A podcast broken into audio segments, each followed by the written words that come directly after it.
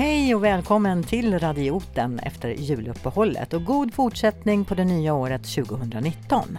I avsnitt 11 ska vi få träffa Arvid Svedrup som redan i tonåren bestämde sig för att bli manusförfattare och jobba inom tv och film. Förra året kom han in på en folkhögskola i Fårösund på Gotland och om ett par år ska han vara klar och redo för verkligheten i filmvärlden. Tills nu har han redan haft glädjen att få jobba med skådespelarna Johan Ulveson och Robert Gustafsson. Vi möter upp Arvid i en smått kylig vintervärld.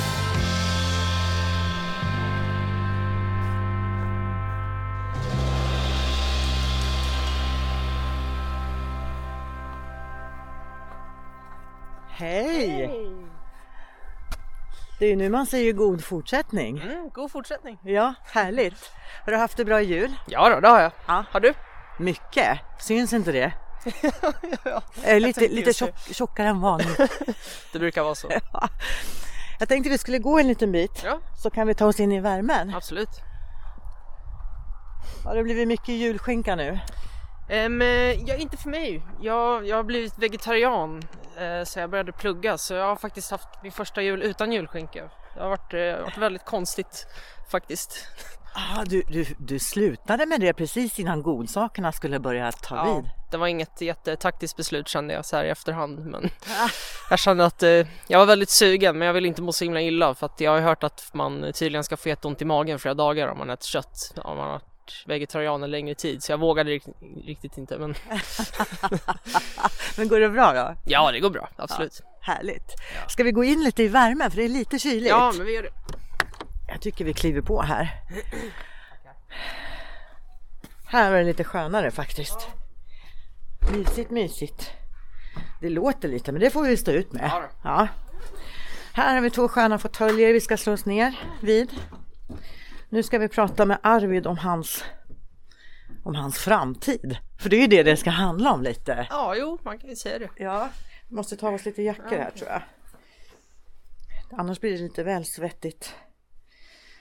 Du är ju hemma nu och hälsar, eller hemma ska jag inte säga heller för att du kommer ju ifrån Sollentuna utanför Stockholm. Ja precis. Ehm, och så har ni en sommarstuga i Leksand. Mm, det stämmer. I Tibble. Ja, så att man kan säga att du är uppväxt både i Stockholm och i Dalarna. Ja det skulle man kunna säga absolut. Ja. Mm.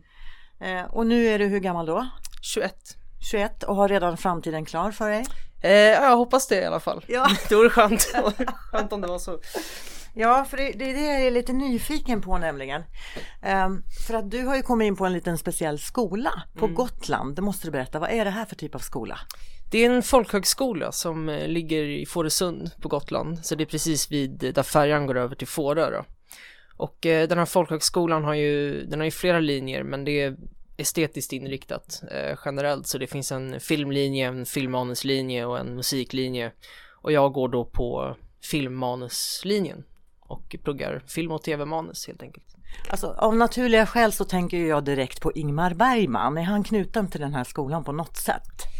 Eh, annat än själva läget så är han faktiskt inte det och jag tänkte väl också innan jag började att det, det kommer säkert vara massa aktivitet som har med Bergman att göra i och med att vi är så pass nära där han bodde och spelade in men eh, vi har faktiskt inte pratat om Bergman knappt en enda gång i lektionssammanhang då sen jag började så det är nog bara att den ligger där som är, lite kopplingen till. Bergman. Det är lite slump Ja. faktiskt. Mm. Ja. Men du, hur kom det sig att du kom in på den här skolan då? Jo men jag har alltid skrivit eh, i ja, men olika former, novellform och ja men allt sånt där och jag började väl med filmmanusformatet då när jag var 13-14 år började jag tycka att det var intressant och har väl hållit uppe det någorlunda sedan dess. Och så hittade jag den här utbildningen och så sökte jag in genom att eh, ja, men skicka några sidor av vad jag skrivit tidigare helt enkelt och så ja, så kom jag in. Så trots att du är så ung så har du faktiskt lite erfarenhet av just manusskrivande då? Jo, men i alla fall eh, från eh, mig själv liksom, att jag har skrivit mycket på egen hand och sådär. Sen har jag inte fått chansen att filma sådär jättemycket, förutom eh, ja, lite mindre grejer och sånt där. Men eh, ehm, när det kommer till att skriva på egen hand så har jag gjort väldigt mycket. Mm, Mm. Och jag känner ju till att just det här med teater och stå på scenen, det är ju någonting som har funnits väldigt länge för dig och det har kanske sina naturliga skäl, för dina föräldrar de är musiker. Ja, det stämmer. Eh, de är klassiska musiker båda två. Jag var inne lite på den banan själv ett tag faktiskt. Men eh, jag drogs väl mer till filmandet och skrivandet och sådär. Men eh, teatergrejen har funnits absolut, för att jag började ju spela teater för ja, det var ganska många år sedan nu och jag har inte gjort det på ett tag men det var väl lite också vägen in skulle man kunna säga i det här intresset som jag har. Mm. Men var det, det finns ju något så vackert som heter Himlaspelet ja. av Rune Lindström som har satts upp i Leksand i en himla massa år. Eh, och det var där det började eller? Ja, det stämmer, det var där det började. Jag såg Himlaspelet första gången när jag var sådär 5-6 år och var helt eh, förtrollad. Och jag plågade mina kompisar för jag, jag kommer ihåg att min farfar som var han var dirigent när det var Himlaspelet i gropen. Så då hade han massa CD-skivor med inspelade, ja med hela spelet inspelat på CD liksom. Så varje gång jag fick kompisar hem så tvingade jag dem att sitta och lyssna på himlaspelet på mitt rum liksom. De bara, vad fan är det här liksom? eh, så det, det har liksom, det har också följt med och eh, då när jag var väl sådär 11-12 då så gick, blev jag och eh, gick jag och min syrra då med och var med i spelet själva. Du var med som jäkne va? Ja precis, det ja. stämmer. Jäkne i tre år. Och sen, men sen vet jag att du fick ju lite, en lite större roll i himlaspelet. Ja. Det måste du berätta om. Ja, det måste jag göra. Jo, nej men jag träffade ju min bästa vän Kasper i samband, i samband med himlaspelet då för snart tio år sedan nu. Och eh, det vi älskade att göra i pauserna under repetitionerna var ju att eh, ja, men, eh, skådespela de lite större scenerna där vi låtsades spela de större karaktärerna liksom. Och eh, det fick ju vi då tillsammans chansen att göra när himlaspelet sattes upp Eh, för några år sedan vid hembygdsgårdarna i ett lite, ja men ett, eh, ja men ett annat sammanhang än vad det brukar liksom. Och då fick vi i en scen spela Mats och kung Salomo då, då två av huvudpersonerna i ja, en mus ett musikalnummer då kan man säga. Så det var, det var väldigt kul faktiskt. Men ni måste ha kunnat replikerna både innan och utan till ja, vid det här laget? Absolut, jag kan dem baklänges i sömnen. det är inbränt liksom. Ja. Vi var inne på att dina föräldrar är klassiska musiker och du har själv varit inne på, på den linjen. För du spelar också. Ja. Hur, hur gick det med det då? Jo men det gick väl bra alltså. Jag spelade fiol och eh, jag kämpade väl med det i, i grundskolan och sådär. Tyckte väl inte att det var sådär jätteroligt. Um, men så blev det liksom som att jag fortsatte i alla fall. Um, jag stannade kvar på mitt gymnasium där jag gick för att uh, jag hade gått hela grundskolan där och det var liksom, jag hade bra relation till lärarna och kompisarna och då blev det som att jag fortsatte att spela automatiskt. Utan att jag liksom, eh, ja, det var bara en grej jag gjorde liksom. Eh, men efter gymnasiet då hade, var jag helt säker på att nej men då skulle jag starta, gå in på filmbanan helt och hållet. Men så var det liksom som att alla runt omkring en det där sista året på gymnasiet, de började strunta i allt skolarbete och började bara öva järnet liksom 8-9 timmar om dagen och hålla på. Och då kände jag att ja, men jag måste i alla fall försöka komma in på musikhögskolan. Bara för att veta om jag skulle kunna ha chansen att göra det här om jag skulle vilja liksom. Mm. Så då blev det att jag också la på ett kol och övade jättemycket. Men jag räknade aldrig med att jag skulle komma in. Men så gjorde jag det i alla fall och då var det liksom nästa steg. Då kände jag, ja men det är synd att aldrig ha prövat liksom. Så jag, då sa jag, ja men jag ger det en termin på Musikhögskolan och eh, efter, om jag inte vill hålla på med det här då, då slutar jag helt och hållet. Och det var ju lite så det blev då, för då gick jag en termin och det gick bra. Jag tyckte det var kul, men samtidigt så kände jag att det inte var för mig och då kunde jag ju med gott samvete sluta för jag hade gett det mer än en ärlig chans. Men det måste ju kännas väldigt bra för ditt självförtroende att du kom in i alla fall. Ja, det var, det var en riktig boost faktiskt. Ja. Eh, men det, var, det, är också det är en bra känsla tycker jag att, eh, ja men att eh, jag vet att jag kunde ha gjort det om jag hade velat liksom. Mm. Men känns det bra att ha, ha den kunskapen med sig i, i ryggsäcken? Ja, det känns jättebra. Mm. Musik är ju, det är mycket tempo, rytm och allt sånt där och det på något sätt så känns väl det igen även i film klippande och ja, men kanske även skrivande till viss del i alla fall. Eh, men sen så är det också kul att, att alltid liksom ha den kunskapen i andra sammanhang också och bara kunna dra fram när det behövs. Liksom.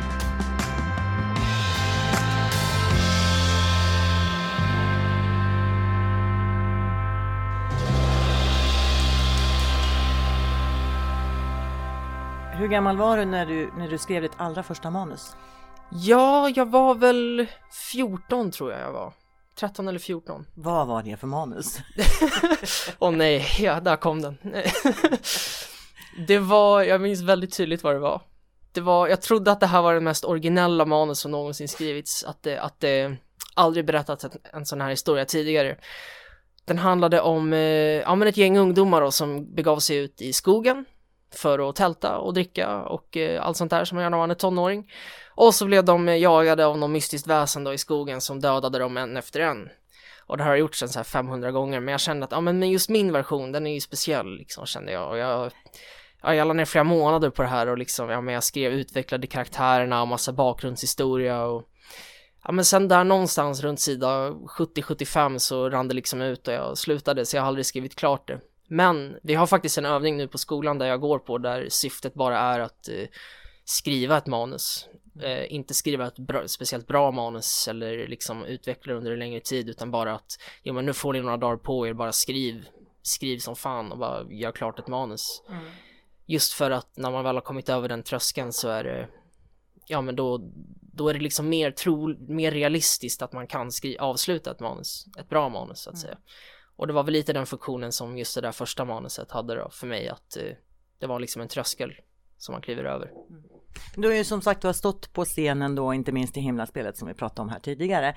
Men vad är det som är så lockande med att skriva just manus? Är det roligare än att stå på scenen för det första?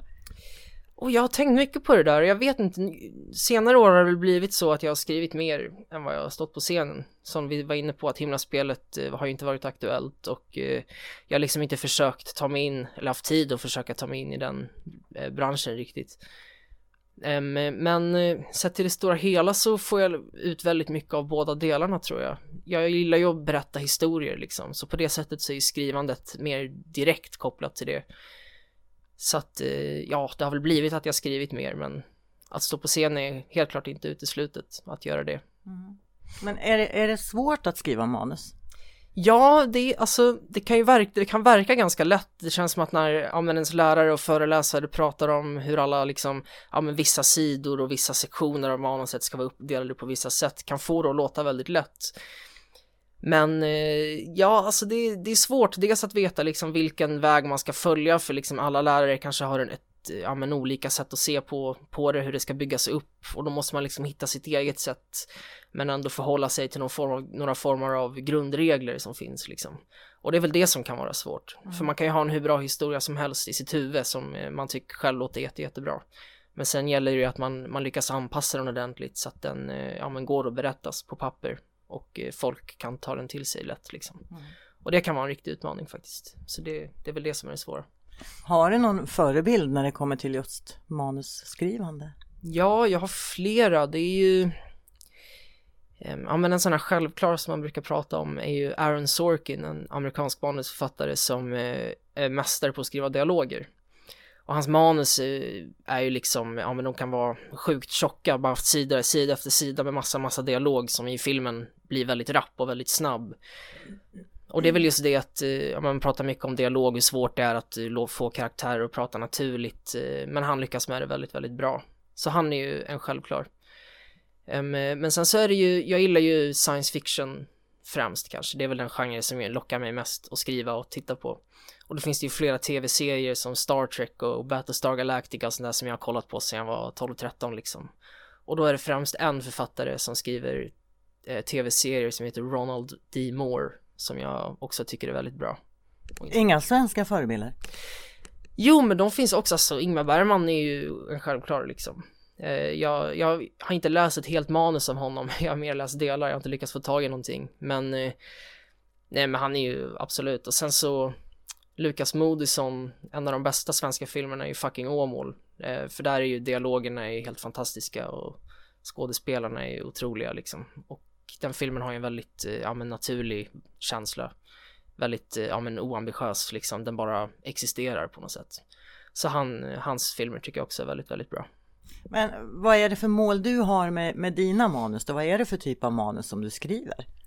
Det har varit väldigt olika. Alltså jag dras ju som sagt till sci-fi och då handlar det ju mycket om att berätta, ja men historier som egentligen är ganska grundade, för mig i alla fall, i min smak, ja men i mänsklighet och kanske realistiska saker, men att man ser på det från det här, ja men fantastiska, övernaturliga sättet istället liksom. Um, så när jag ser en film eller en serie som berör mig på ett sånt sätt, um, ja men på en, ett mänskligt plan genom, ja men något övernaturligt liksom, då känner jag att, ja men det det är sådana här saker jag vill göra. Så mina historier är mycket, det handlar mycket om människor eh, mycket om knepiga relationer och sånt där, men så finns det oftast någon typ av element som eh, inte riktigt går att ta på, som är mer abstrakt. Liksom. Mm. Men jag vet ju att du också gör lite enklare typer av manus. Jag vet en serie som heter CSI Leksand. Mm. Vad är det? Ja, brotts, vi har bytt namn på den nu, den heter Brottsplats Leksand numera. Men eh, ja, jo absolut. Eh, det är ju en eh, komediserie, en webbserie som jag och Kasper, som jag pratade om tidigare, som eh, vi träffades genom himlaspelet och eh, sågs igen då några år senare, några år, några år efter det. Och då föddes den här idén då till att göra en, eh, ja men en parodi på polisserier. Amerikanska polisserier kanske främst. Eh, fast det ska utspela sig här i Leksand, i Dalarna då, då där vi var och hängde. Så att eh, då föddes liksom det som då var CSI Leksand och det som nu har blivit Brottsplats Leksand. Och det är, ja men det handlar om, ja men två poliser här i Leksand som heter Bengt och Olle. Som, eh, ja men de, de försöker liksom balansera det här med att, eh, ja men lagen och att liksom beskydda invånarna från brott och sånt här är väldigt viktigt liksom. Men hockey är samtidigt det också extremt viktigt. Så det är lite den balansen som de eh, håller på, ja slåss med så att säga. I Leksand finns en grupp specialutbildade poliser som varje dag jobbar för att stoppa stadens ständigt ökande brottslighet.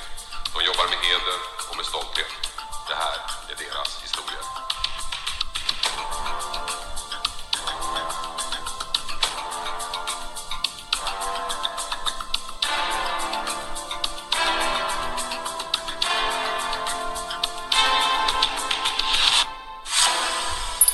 Men då är det inte så mycket sci-fi inte. Nej, då är det inte sci-fi alls.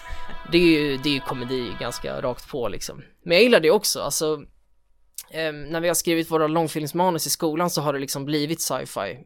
Men eh, när jag, av det jag har gjort här så är det nästan bara komedi. Så jag ska väl egentligen säga att komedi är någonting som jag dras till också väldigt mycket. Och eh, CSI var ju bland det första som jag skrev och jobbade med. Och nu gör vi ju den igen då, då fast lite mer på allvar. Och eh, det känns ju väldigt roligt faktiskt att få göra det. Det är ju, väldigt, då är det, det är ju olika saker du skriver om, mm. skilda ämnen. Men det är lika roligt. Ja, jag tycker det absolut. Mm. Jag kan ju säga att alltså, jag, jag, kanske dras mer till sci-fi som jag sa tidigare, men jag, har, jag tror att jag, jag är nog bättre på att skriva komedi, eh, tror jag, när det kommer ner till. För att, eh, ja, jag vet inte riktigt vad det kan bero på, men eh, det kanske är just det att vi har hållit på med den här serien så pass länge och det, den idén har liksom utvecklats och kommit så pass långt så att nu känns det så naturligt att sätta sig ner och skriva ja men brottsplats Leksand liksom.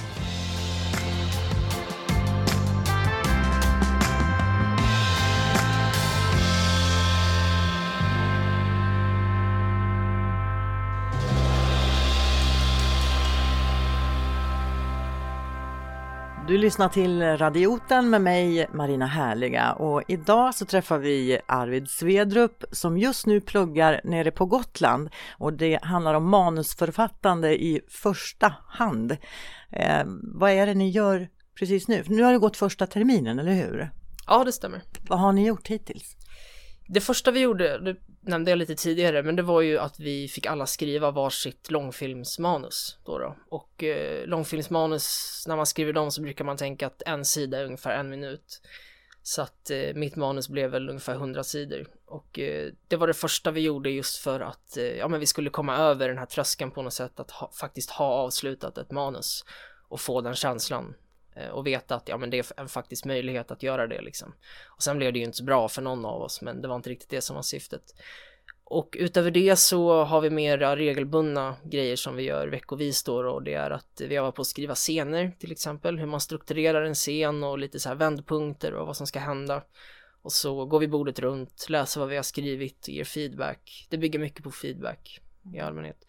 Så den här terminen har väl varit mycket egentligen, ja men lära sig grunderna, Ehm, får få lite olika synsätt från olika föreläsare. Vi får ehm, ta del av föreläsningar från ja, men lärare via Skype och sånt där som är på en annan ort då, då så att säga. Och eh, de har ganska skilda, ja, men skilda åsikter av hur, hur strukturen ska se ut men de vill ändå åstadkomma samma sak. Så vi har fått höra på olika åsikter och på något sätt försökt ja, men hitta vår egen men ni får ändå konkreta tips och råd av proffs som har jobbat med det här? Ja, absolut, det får vi. Mm. Det får vi. Hur länge ska du gå den här utbildningen då? Den är två år, så det är ett och ett halvt år kvar. Och då är du färdig manusförfattare kan man säga?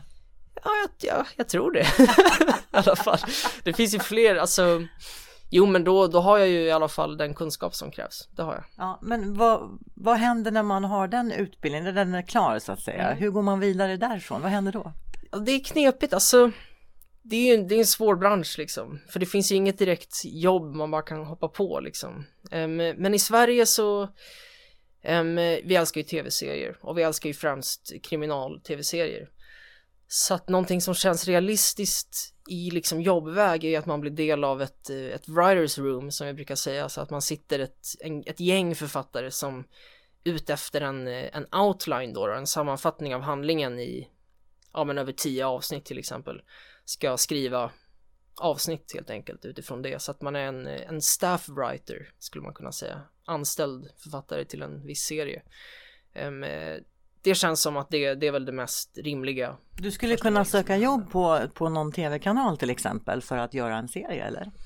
Ja, jag skulle kunna skicka in manus som jag skrivit till dem och eh, om jag har tur så läser de det och tycker att det är bra och sådär. Det finns liksom ingen konkret väg, liksom så här gör du för att komma in, utan det är liksom man får se till att skriva mycket, se till att låta folk läsa det och se vad man har gjort liksom. Och så får man bara försöka lirka sig in på något sätt. Handlar det mycket om att man har ett bra kontaktnät också? Ja, men det gör det. Absolut. Man, det är ju bra att känna liksom producenter och ja, andra författare och ja, men folk i branschen liksom. Mm. Du, jag såg nu när vi träffades här utanför så hade du en, en jacka på dig. Ja vilket ju är bra att ha på vintern. Eh, och där stod det någonting som jag kände igen. Mm. Det som göms i snö. Ja. Och det är en tv-serie som gick för inte alls så länge sedan med bland andra Robert Gustafsson i huvudrollerna. Mm. Hur kommer det sig att du har den jackan på dig? Jo, jag gjorde praktik på den inspelningen för, ja det är ganska exakt ett år sedan faktiskt. Jag fick av en kompis ett eh, papper med nummer till olika producenter. För att jag ville ha, jag ville ja, men göra praktik på någon typ av inspelning bara för att eh, försöka få in en fot liksom. Och då kontaktade jag en producent där då, då och då sa de att de letade efter praktikanter till eh, ja, det som göms i snö då helt enkelt, en serie de skulle göra. Och då sa de att det fanns plats på scenografiavdelningen. Eh, så då tackade jag ja och fick vara där under inspelningen av de fyra första avsnitten. Det var åtta avsnitt sammanlagt då. då. Och då var det mycket så att jag fick, eh, det var ju scenografi så det var mycket, ja men inreda de olika rummen där de skulle spela in och eh, köra runt med rekvisita, åka och hämta grejer. Och ibland då så fick jag vara med när de spelade in och eh, var på standby och liksom var beredd att, ja men nu ska ett bord flyttas och ställas här och nu ska lite böcker in här och, och lite sådär. Så det var, det var väldigt spännande faktiskt att få se, ja men hur hela maskineriet gick till så att säga. Men det måste vara jättekul. Ja, det var fantastiskt kul. Jag har tagit med mig ganska många bra historier därifrån. Jag kan ju berätta en, för Johan Ulveson är ju med i serien också. Jag älskar Johan Ulveson, jag är ett väldigt stort fan av honom, alltid gillat honom väldigt mycket. Och då är det då en dag när vi är och spelar in i Stockholm och eh, vi ska gå på lunch allihopa. Och då är jag sist kvar för jag har väl städat undan någonting och då går jag ut från byggnaden och då kommer Johan Ulveson efter mig helt själv och jag blir lite så nervös liksom, shit nu ska vi gå och käka tillsammans liksom. Så, för jag vet att ja, men lunchstället ligger ett par 300 meter bort då, då. Så jag är lite blyg, jag är inte den här, jag är inte liksom den här framåt personen utan jag bara, ja men jag går lite i förväg nu så det inte blir stelt liksom. Och så gör jag det och så går jag och så går jag. Men det här lunchstället, det, det kommer liksom inte. Jag, det, det, ska ligga där men det ligger inte där. Och då tittar jag bakom mig och då ser jag att Johan Ulveson som går 20 meter bakom mig också jätteförvirrad och bara tittar runt liksom. Och då går han fram till mig och klassisk Johan Ulveson, den här liksom eh, Vart, vart är lunch, vart är lunchen liksom? och jag, blir, jag börjar få lite panik och bara, ah, jag vet inte, så det slutar med att vi, vi två då, då går tillsammans och letar och liksom vi går säkert en kvart, 20 minuter och han blir bara liksom mer och mer frustrerad över att vi inte hittar lunchstället. Jag bara shit, det här är liksom en av mina största idoler och nu han kommer för evigt liksom förknippa mig med den här det här är liksom killen som jobbar på inspelningsplatsen men han vet inte vart lunchstället är liksom. Eh, så jag vet inte om jag gjorde ett så bra intryck där. Men, men fick ni någon lunch då eller? Ja, till slut så kom vi fram eh, och hittade lunchstället. Men han var inte så himla glad. Jag vet inte, jag... Han var hungrig säkert. Han var hungrig säkert, ja precis. Ja. Men det här måste ju ha varit en väldigt rolig, spännande, intressant och viktig erfarenhet att få med sig tänker jag. Ja, det var det verkligen. Kanske inte just trippen med Johan Ulveson, men jag tänker, tänker inspelningen. Jo, men det var det, självklart. Just att få se hur inspelningen gick till var jättehäftigt. Hur alla, vad alla gjorde och ja, men alla olika roller. Så man, de här liksom de här olika jobben man sätter efter texterna liksom, vad gör de här personerna? Eh, och nu verkligen få se att ja, men det, är, det är så här de gör liksom. Det var, det var riktigt coolt. Och du känner verkligen innerst inne att det är det här jag ska hålla på med i framtiden? Ja, absolut. Och det är väl främst skrivandet då som jag dras till. Alltså jag, jag skulle mycket väl kunna tänka mig att jobba även på inspelningar och sådär. Men det var väl just det skrivarbiten som är starkast. Mm. Men att få ha prövat på just den här delen också har ju varit väldigt lärorikt. Men hur ser du på framtiden då? Hur, hur ser det ut för dig om tio år tror du? Ja, alltså jag hoppas ju att jag, eh, jag ska vara igång då liksom, att jag ska ha sålt några manus och kanske fått någonting producerat. Vore ju fantastiskt. Och eh, jag kan ju säga det också som en fortsättning på förra frågan var när det kommer till jobb efteråt och sådär. Vi har det sista vi gör andra året är att vi drar ner till Stockholm, drar runt på en pitchvecka till olika filmbolag och får, eh, ja men försöka sälja in våra idéer. Och eh, det är också ett sätt att eh, ja, men få sina manus filmade liksom att man, eh, ja, men man pitchar och man på ett bra sätt lyckas sälja in den till ett filmbolag som går igång på det och vill göra filmen. Man gör lite PR för sig själv helt enkelt. Ja exakt, det skulle ja. man kunna säga. Man lägger fram sin idé och ser vilka som nappar liksom. Mm. Och eh, jag tror att det blir vanligare att man går den vägen. Jag vet inte riktigt, det är lite skillnad hur det funkar i Sverige och USA också men vi har ju fått öva på det i alla fall. Vi har liksom fått pitcha för våra lärare och liksom öva på hur man verkligen lägger fram det på bästa sätt så att folk ska bli intresserade. Mm. Så att om tio år så vore det ju kul om jag liksom har fått uh, gå igenom med några av mina idéer. Och uh, jag har några som jag tror på ganska mycket som jag skulle vilja utveckla och ja, ja det, det, är bara att hoppas på att någon går igång på det liksom. Mm. Först Sverige naturligtvis, det kan ju ta sin tid. Mm. Men har du tankar på att, att kämpa dig för en liten karriär även internationellt sett? Ja, det vore ju underbart. Absolut. Det vore jättekul. Mm. Um, jo men först Sverige kanske, ja som du säger, absolut. Men att vi skriver mycket på engelska så att vi även ska ha den, ja det i oss så att säga. Och mycket valfritt, man får välja om vi skriver på engelska eller svenska. Så att jag bygger väl upp eh, båda då kan man säga och uh, ja, Sen ser jag bara till att skicka ut så mycket som möjligt och visa vem jag är liksom. Jag tänker rent arbetsmässigt, är det ett ganska ensamt jobb ändå, tänker jag, att man sitter på kammaren och skriver manus? Då är man väl lite alena sådär? Ja, man är ju det och det har vi väl fått smaka på nu när vi fått skriva själva och sådär. Det är många dagar där man liksom inte pratar med folk eller ens ser så många andra. Men om man klarar det och liksom tycker det är skönt och, och i det på något sätt kan finna någon typ av arbetsro så är ju det Eh, och det har jag insett att jag kan då till viss mån. Nu har jag inte fått pröva på att göra det under en längre period liksom. Men eh, nej, men jag tror att om man liksom om man om man är en sån person som klarar av att vara ensam och eh, ja, men ändå se till att ja, men kanske då och då träffa någon så att folk inte glömmer att man existerar liksom. Så eh, tror jag nog att det kan vara någonting för mig kan vara ganska skönt. Men är man, om du nu skulle få igenom ett manus någonstans och det ska börja spelas in, är, är du med som författare då under själva filminspelningen också eller? Det brukar inte vara så faktiskt, vad jag vet i alla fall. Eh, från det att manuset är, om vi säger att jag har skrivit ett manus som jag sålt, sålt då, då till ett filmbolag, då är jag liksom klar med det. Då är det inte mitt längre, utan då är det liksom, då gör de det så att säga. Och eh, jag har liksom ingen kreativ kontroll längre över det. Så det är lite, lite märkligt också kan jag tänka mig om man har liksom levt med någonting för oftast tar det ju flera år att liksom utveckla en idé och komma på allting och sen plötsligt bara nej nu är det inte mitt längre utan nu är det någon annan som ska ja men föra igenom tolka det med sin vision liksom. Men är du en ensamvarg eller kan du tänka dig att skriva manus tillsammans med någon annan? Jag kan absolut tänka mig att skriva tillsammans. Eh, jag har ju skrivit en hel del med Kasper och min kompis, så jag har skrivit eh, massor med eh, folk i min klass. Så jag tycker det är jätteroligt att skriva tillsammans. Och mm. jag vet inte om jag skulle säga att jag är en ensamvarg, för jag gillar att hänga med kompisar liksom. Men samtidigt så tror jag nog att jag skulle kunna jobba mycket själv. För att jag, ja, jag tycker det, det kan vara skönt att bara sitta för sig själv och skriva. Får du liksom uttryck för din konstnärliga? Ja, jo, ja. precis.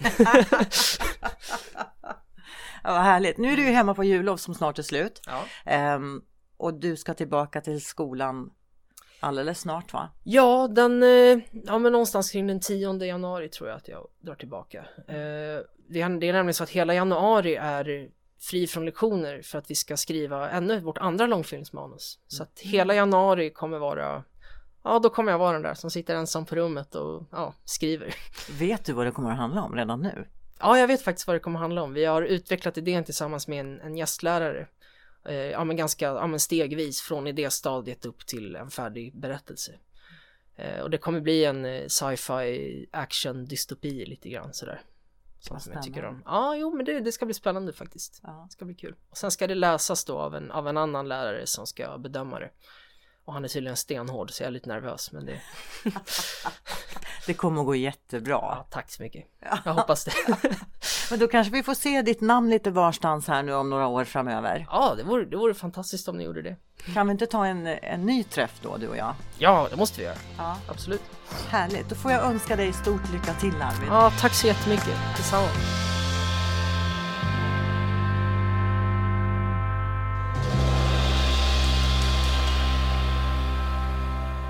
Du har precis hört Arvid Svedrup som nu läser till manusförfattare på Gotland. Vi lägger hans namn på minnet tycker jag. Glöm inte heller Radioten på sociala medier. Radioten Marina Härliga på Facebook och radioten.podcast på Instagram. Sponsra gärna podden också via patreon.com radioten.